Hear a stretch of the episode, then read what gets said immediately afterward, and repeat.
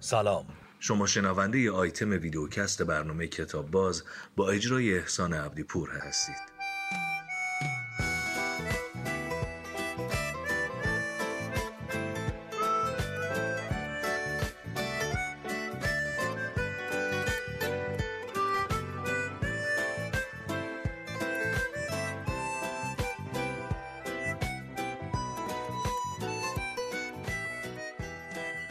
سلام، شبتون بخیر.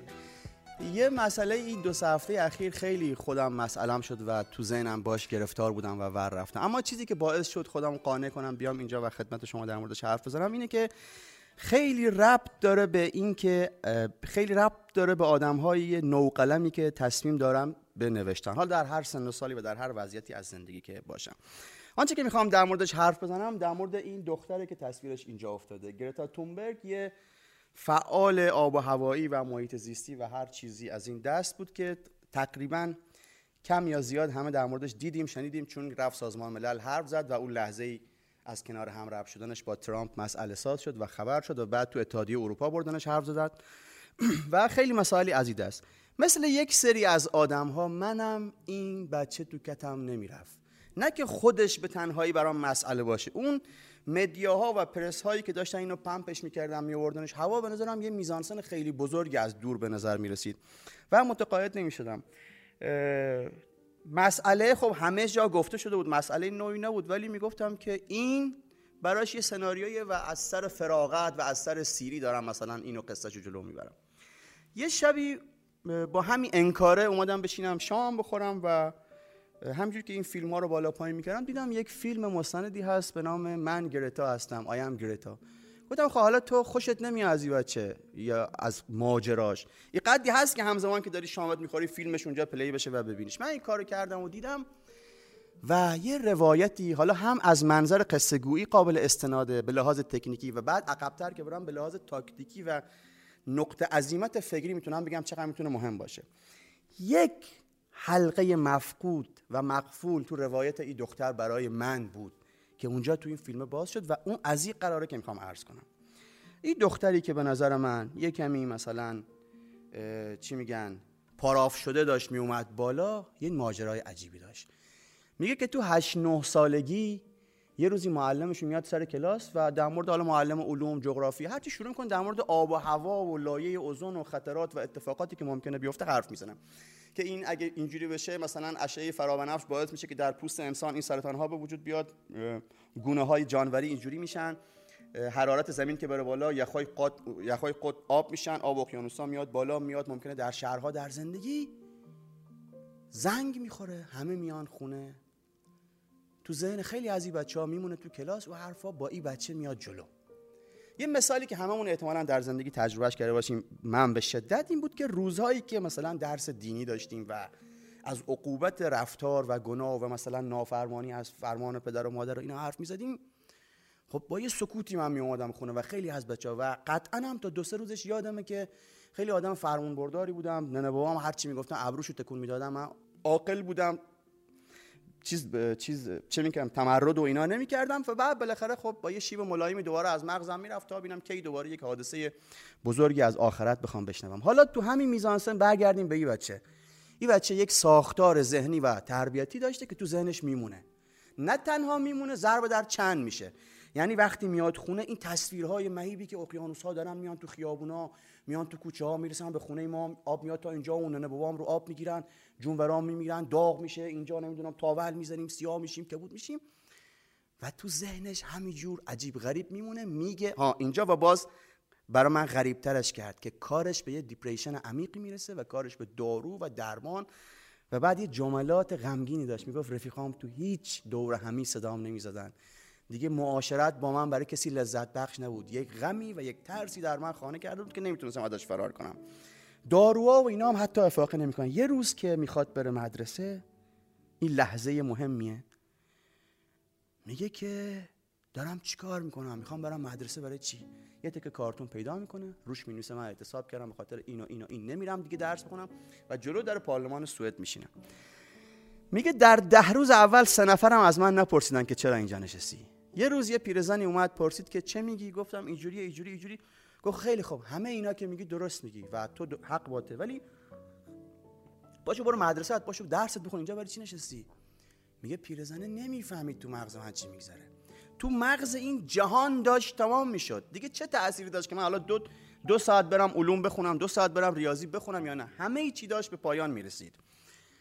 و این لحظه و این روایت منطق و ماجرای زندگی این دختر رو تو ذهن من عوض کرد.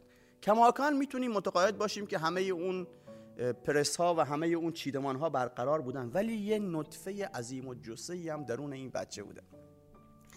بعد به این وقتی اینو فهمیدم، دوره همیایی که جمع میشیم با بچه‌ها در مورد داستان و اینا صحبت می‌کنیم، گفتم بچه‌ها اگر کسی قرار به بچه‌های کم سن و سالی بود، یعنی نو قلم بودن، گفتم اگر کسی قرار یک نویسنده بشه و نویسندگی بشه راش، باید به این لحظه و به این میزانسن برسه.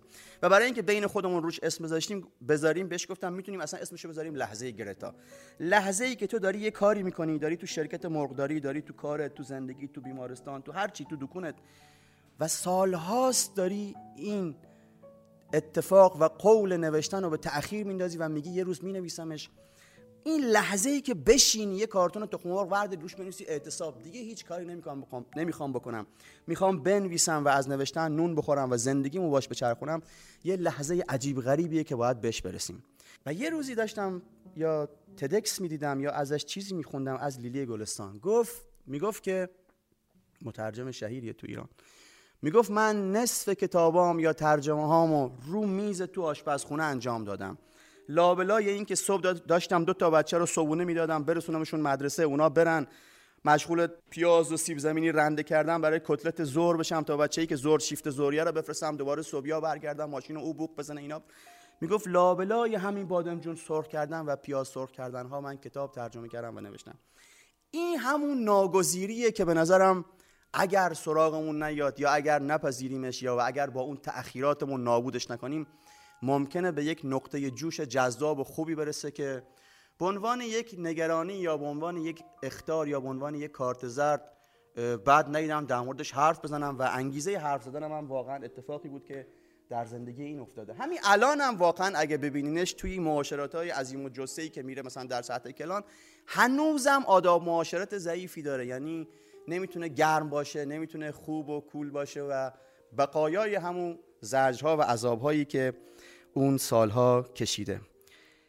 اینا رو گفتم، خیلی بس تکنیکال و ممکنه خشک بوده باشه. میخوام با یه داستانی فرود بیام و خداحافظی کنم. امیدوارم که دوستش داشته باشین. از آقای قریبزاده عزیز میخونم که برام فرستاده و خیلی دلم میخواد یه روزی اینجا پشت میز بشینیم ببینیمش. یه داستانی تعریف کرد و بعد حالا یه مقدارش هم نوشته که میخونم. میگه که ما بچه بودیم و خیلی رسم بود که ساعت یازده تا یازده و نیم زنا سرشون از پنجره بیارن بیرون، ببینم کی تو کوچه است و یه فرمونی بدن دستش، برو بازار فلان چی بخر فلان بخر. میگه محله ما هم خیلی نزدیک بازار بود دیگه. این یازده تا یازده و نیم تایم آفیش شدن برای بازار بود. میگفت تو یه خونه‌ای، حالا من نوزده سالمه، میگفت تو یه خونه‌ای یه دختر شش هفت ساله بود، من خیلی از این خوشم میومد، نه اسمش میدونستم نه چیزی میدونستم. یه جوری راه میرفتم که یازده تا یازده و نیم حوالی خونه اینا باشم، در تیررس پنجره ننه ای باشم که اگه باز شد من باشم. همزمان اگه یه پنجره دیگه هم صدا میزد میگفت مثلا داریوش بیا برو فلان، میگفتم بچه رو با بچه رو با بیا برو چیز بخر و فلان اینا، میگفتم والا پام درد میکنه کمرم فلان. بلکه گفت یه روزی بعد، حالا هر وقت فرمون دست ما میداد مگه چی بود، یه سی ثانیه وقتی داشت سفارش میداد که چه بخر، ما دختر میدیدیم، یه سی چل ثانیه هم وقتی می اومدیم تحویلش میدادیم. یه روزی مهمون داشتن یا هر چی داشتن، یه لیست بلند بالایی داد دستم، گفت ایو ایو ایو ایو ای برو بخر. گفتن که زنا این خیلی لیست درازه، خیلی میترسم یادم بره و اگرم یادم نره آوردنشون کار من تنها، یکی بفرست کمکم. و میفهمیدم که صد و نود میگه دختر برو دیگه، میگه دختر فرستاد دنبال ما که بریم بازار چی بیاریم. از اینجا به بعدش میخوام رو تکسش بخونم.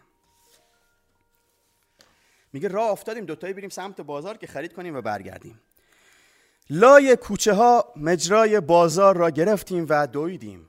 او یک لیله خرامانی میکرد. خیلی ارادتمندم و باز ممنون که داستان میفرستین و افتخار میدین که من بخونمشون، چه در خلوت و چه در اینجا. آه یه نکته خیلی دلم میخواد بگم، بیشتر هم سوء استفاده تلقی میشه ولی بد نیست. یعنی به عنوان یک جستجو دارم انجامش میدم، چون ده همه جستجوام به دیوار خورده تصمیم گرفتم اینجا مطرحش کنم. ما داریم به اتفاق رفیقم یه فیلمنامه می‌نویسیم و به یک لحظه عجیبی خوردم. در ذهن من در یک فیلم مستند یک حادثه‌ای هست در شوروی سابق که هر چی دنبالش می‌گردیم، نه تو گوگل، نه تو سرچ‌های دیگه، نه تو آدم‌هایی که مستند بازن و نه تو حتی کسایی که تو ترجمه ادبیات روسی به فارسی دست دارن و چه کسایی که اشراف دارن به تاریخ روسیه، نتونستم پیداش کنم و نمیتونم من بپذیرم که همچین چیزی اتفاق نیفته، چون من یادم به چشم به عینه دیدم. اتفاق از این قراره که یه میدون پر جمعیت، استالین داره سخنرانی میکنه، رفیقاش و اعضای حزب کنارش وایسیدن، کم کم حین سخنرانی بارون میگیره. یه رفیقش که خیلی باش نزدیکه و خیلی اوکی هم با هم، کلاش از سرش بر میداره میذاره رو سر آقای استالین که سخنرانه و شخص اول اون میدون و کل تاریخ کمونیسمه که بارون رو سرش نریزه. خب این تا اینجاش خیلی اتفاق عادی و ساده و نرمالیه. ماجرا از اونجا شروع میشه که یک سال یا کمتر بعد اینا به, تف... به اختلاف عجیب غریب یا هر حادثه‌ای میخورن و او دیگه نیستش. اصلا مم... فکر فکرم کنم اعدامش میکنن یا هر چیزی از این دست و کار به اینجا ختم میشه. تو خود عکسم در ادامه تاریخ روسیه میان پاکش میکنن. حالا اون کلاهی که صاحبش نیست ولی رو سر استالینه در ادبیات سیاسی به یک پدیده خاص تبدیل شده و به اسم اون کلا و به اسم صاحب اون کلا ازش یاد میکنم. من به شدت دنبال این اتفاق میگردم و به شدت دنبال این اسامی و روز حادثه میگردم. اگر اگر کسی مطالعه‌ای در مورد تاریخ روسیه داره، برخورد کرده با این قضیه، چه تو صفحه کتاب باز که اینجا معرفی شده میتونیم بهش پیغام بدیم بفرسته یا به هر طریقی به دست من برسونه، خیلی خیلی خیلی ازش تشکر میکنم. حداقل این که میتونیم ببینیم با جزئیات بهتری داستانه رو بخونیم، چون ممکنه من کج و کول گفته باشمش و داستانه هم لذت ببریم. خیلی افتخاره برام که این فرصت رو دارم که بشینم اینجا جلوی شما صحبت کنم، کماکان مثل دفعات قبل از آدمایی که خیلی نویسنده های بهتری هستن و مخاطب این صحبت های مقدماتی من نیستن. عذر میخوام، ولی خیلی هم دلم میخواد و از خدا میخوام برای پسرها، دخترها، زنها و مردهایی که تازه دست به قلم شدن و قصد دارن با ادبیات با آدمهای دیگه کمک کنم. اینها مثمر و ثمر بیفته. شب خوبی داشته باشید.